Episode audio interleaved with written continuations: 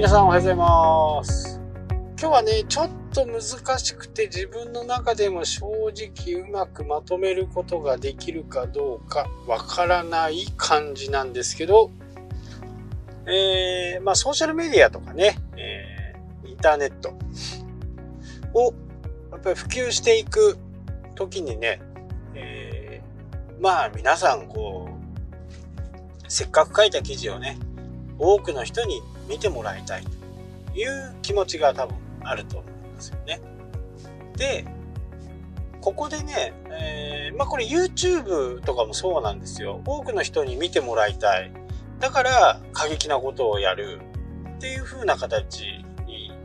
どうしてもね、なっていくんですね。えー、だんだんだんだん過激になっていって、えー、命を落とす人なんかもね、います。YouTuber の中でね。現にえー、で、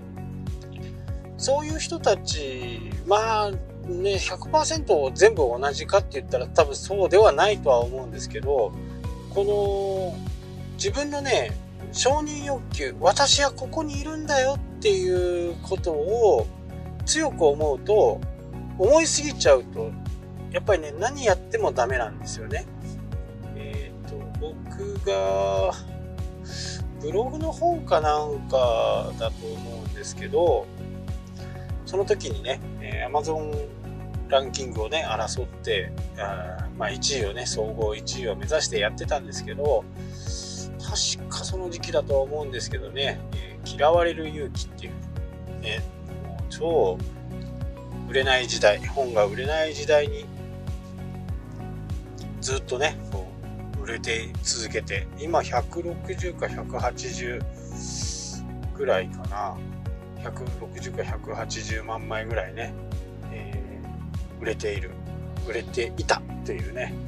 嫌われる勇気の中でね自己欲求をね満たしてもあんまり意味ないぜっていう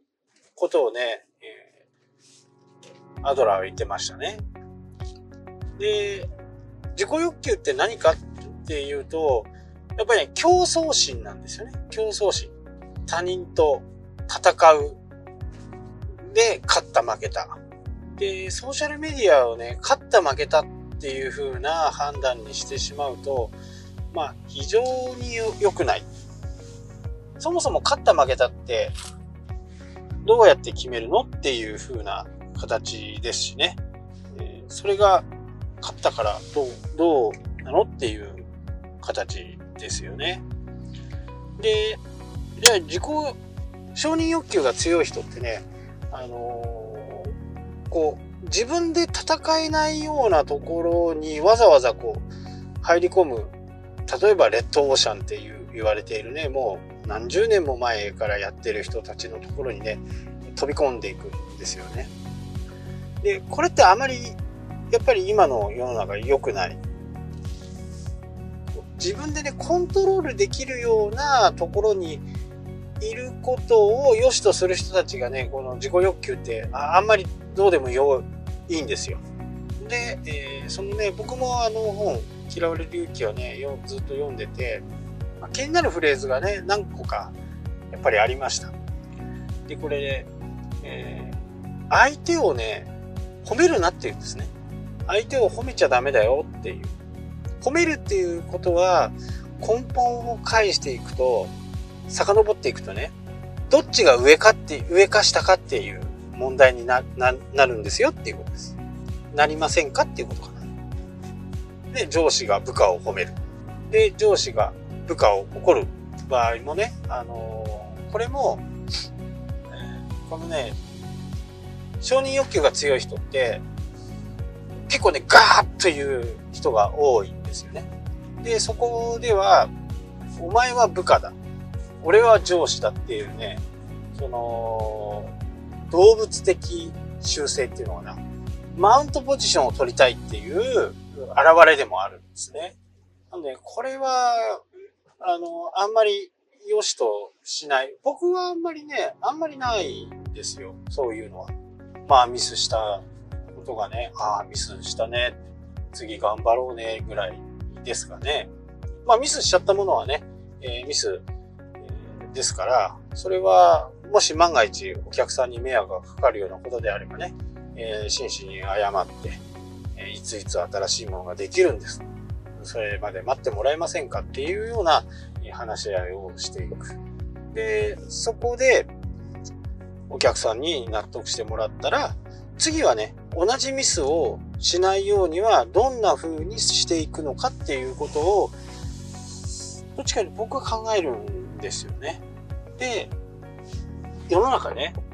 自分でコントロールできないもの結構たくさんあるじゃないですか。例えば、ね、釣り、僕が釣りを行くときに、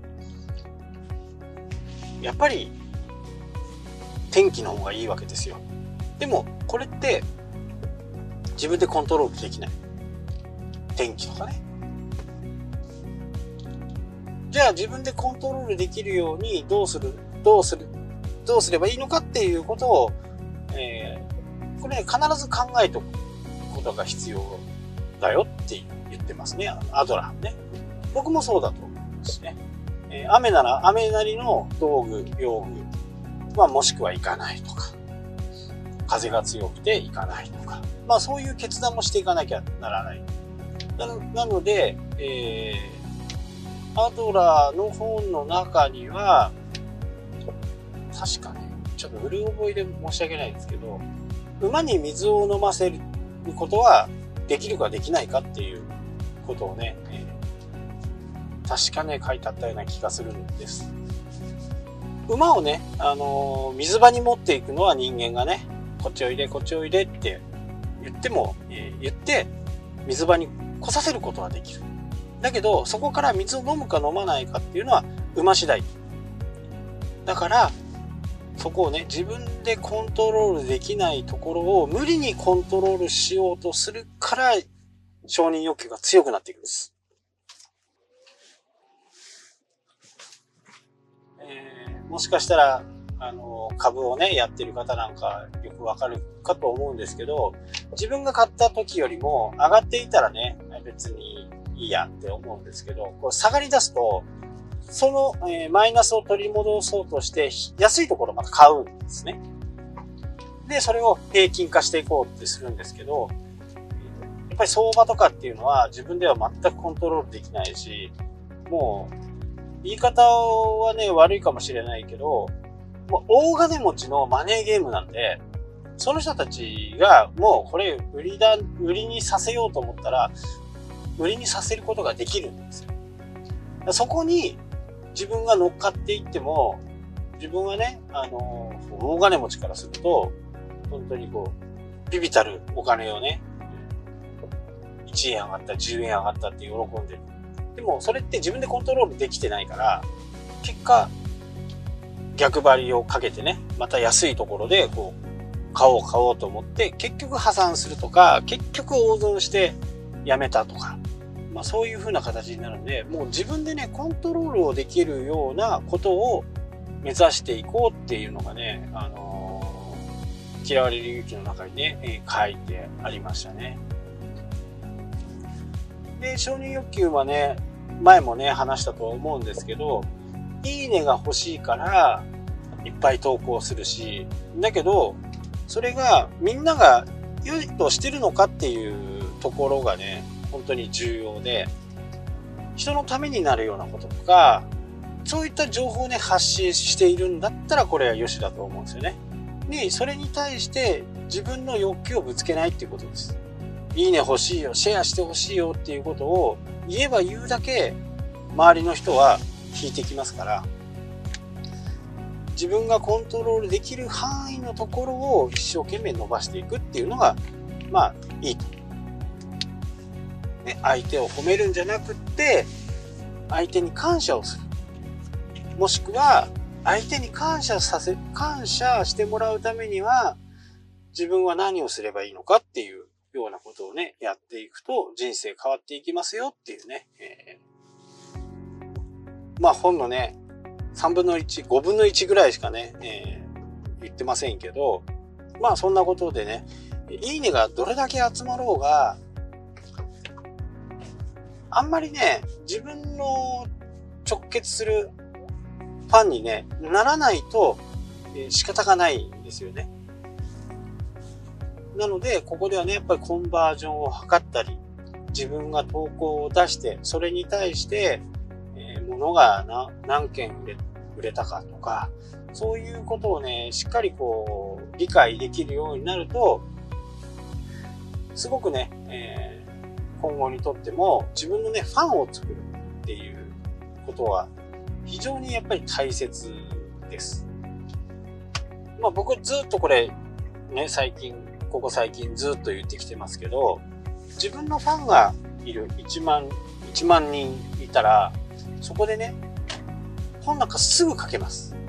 例えば2%、3%のコンバージョンがあればね、2000冊、3000冊がすぐ売れるわけですよ。そうしたら、出版社は、すぐにでも書いてくれっていう風なね、オファーが来るはずです。それが、本物の自分のファンだっていう場合ですよ。適当にね、えー、お金を出してフォロワーを買ってるような人には、まあ絶対そのコンバージョンは得ることができないんで、ここがね、あの、本当のファンを作る理由でもあるんですよね。もちろん金額によってもね、そのコンバージョン率ってこう変わります。1万円だったら普通ね、2000 1000円、1500円とか、えー、1600円とか、そんな感じであったら3%のコンバージョンなのに、1万円とかね、2万円になると、そのコンバージョンが1%になってしまうとか。えー、これはやっぱりしょうがないですね。ただ、それもやり方に、やり方次第でね、えー、そういう本を出すんだよっていうことをね、ずっと言い続けて。で、これの詳細はこんな感じだよ、あんな感じだよ。で、初めて、えー、市場に出してみて、どうかっていう、まあ、ローンチなんていう方もね、えー、します。本当の発売日は7月の30日って決めたと。そうするとやっぱりね、少なくても3ヶ月ぐらい前から、え常時、えどんなものを情報として出しますよとか、こうですよとかっていう風な形でね、え情報をしっかりこうみんなに伝えていって、で、ローンチをやって終わりっていう風なね、え感じになります。えー、いいねがね、どれだけあっても物は売れないです。残念ながらね。それって相手方からすると、ボタン一つ押すだけなんですよね。情報も、何も、え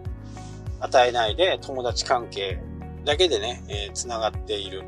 まあ、友達関係っていうか、ソーシャルメディア上で繋がっているだけのことであって、何かをこう、応援しようとか、いうのもなければね、そういう、うまくね、物が売れないんですよ。で、今回のセミナーでね、え、ちょっと一つだけ、えー、言うことは、他人があなたのことを紹介してくれていることは、もうこれ最強に強い。一番強い広告となります。自分がどんなにこう、いいよいいよって言っても、本人はね、本当にいいと思って言ってるんでしょうけど、それを使ってみた感想とか、自分の身近な友達とか、そういう人が宣伝してくれる方が、よりね、信憑性も増す、信用度も上がる。まあ、こんな話をね、ずっとやっていこうと思うんですけど、ただ僕もずっと調べていってね、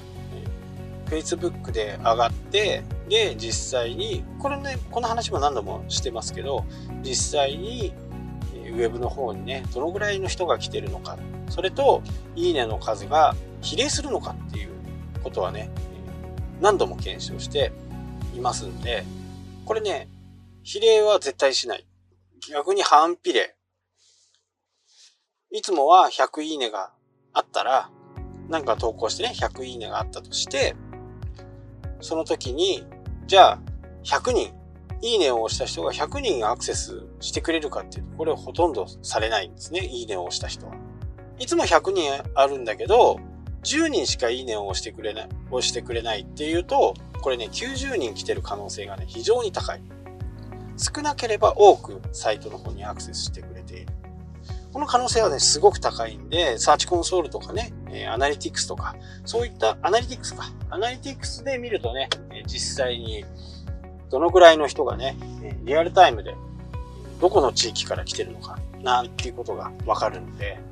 ぜひね、やっぱりそういったものも使っていって、こう、ウェブとかでね、うまくやってる人っていうのは、このね、コンバージョン率をどう上げるかっていうことだけを考えてます。最終目的ね。だから、最終目的を達成するためには、記事の質を変えなきゃならないとか、デザインを変えなきゃならないとか、ボタンを押しやすいところにしなきゃならないとか、ネガティブ発信はしないようにするとか、ネガティブ発信はね、やっぱり嫌われますね。で、えー、ネガティブ発信をしてもいいんですけど、ネガティブ発信をしたら、それをフォローするような自分の気構えっていうのかな。いやー、今日はこんなことがあって、もう、会社辞めてっていう風に終わっちゃうと、なんかこの人大丈夫かなとか、ネガティブ発信をしてるんだけど、そこでそのね、それよりも倍ぐらいのモチベーションが上がったような投稿をした後ろに、あのー、ひっつけるってことです。でも今週はね、えー、これがあるからこれを乗り切るまでは頑張るっていう風な形でネガティブを消し去ってポジティブになる。これが非常に大切で、多くの人がね、やっぱり夜見てると思うんで、夜はね、どうしてもこう、投稿が荒くなる。自分の中でも荒くなるんで、えー、ちょっとネガティブ発信が多いなって思う人は、なるべくね、投稿を朝にする。朝起きた時に、えー、投稿するっていう風な形をするといいと思います。まあ特にお酒なんか入っちゃったりすると、やっぱりね、こう、言わなくていいことまで言っちゃったりする人が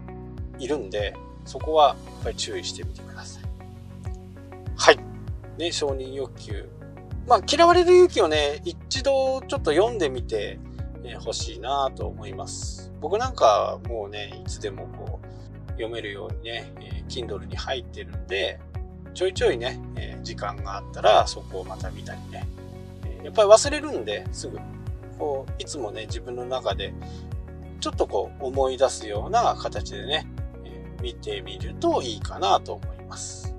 はい、というわけで今日はここまでになります。それではまた。したっけ？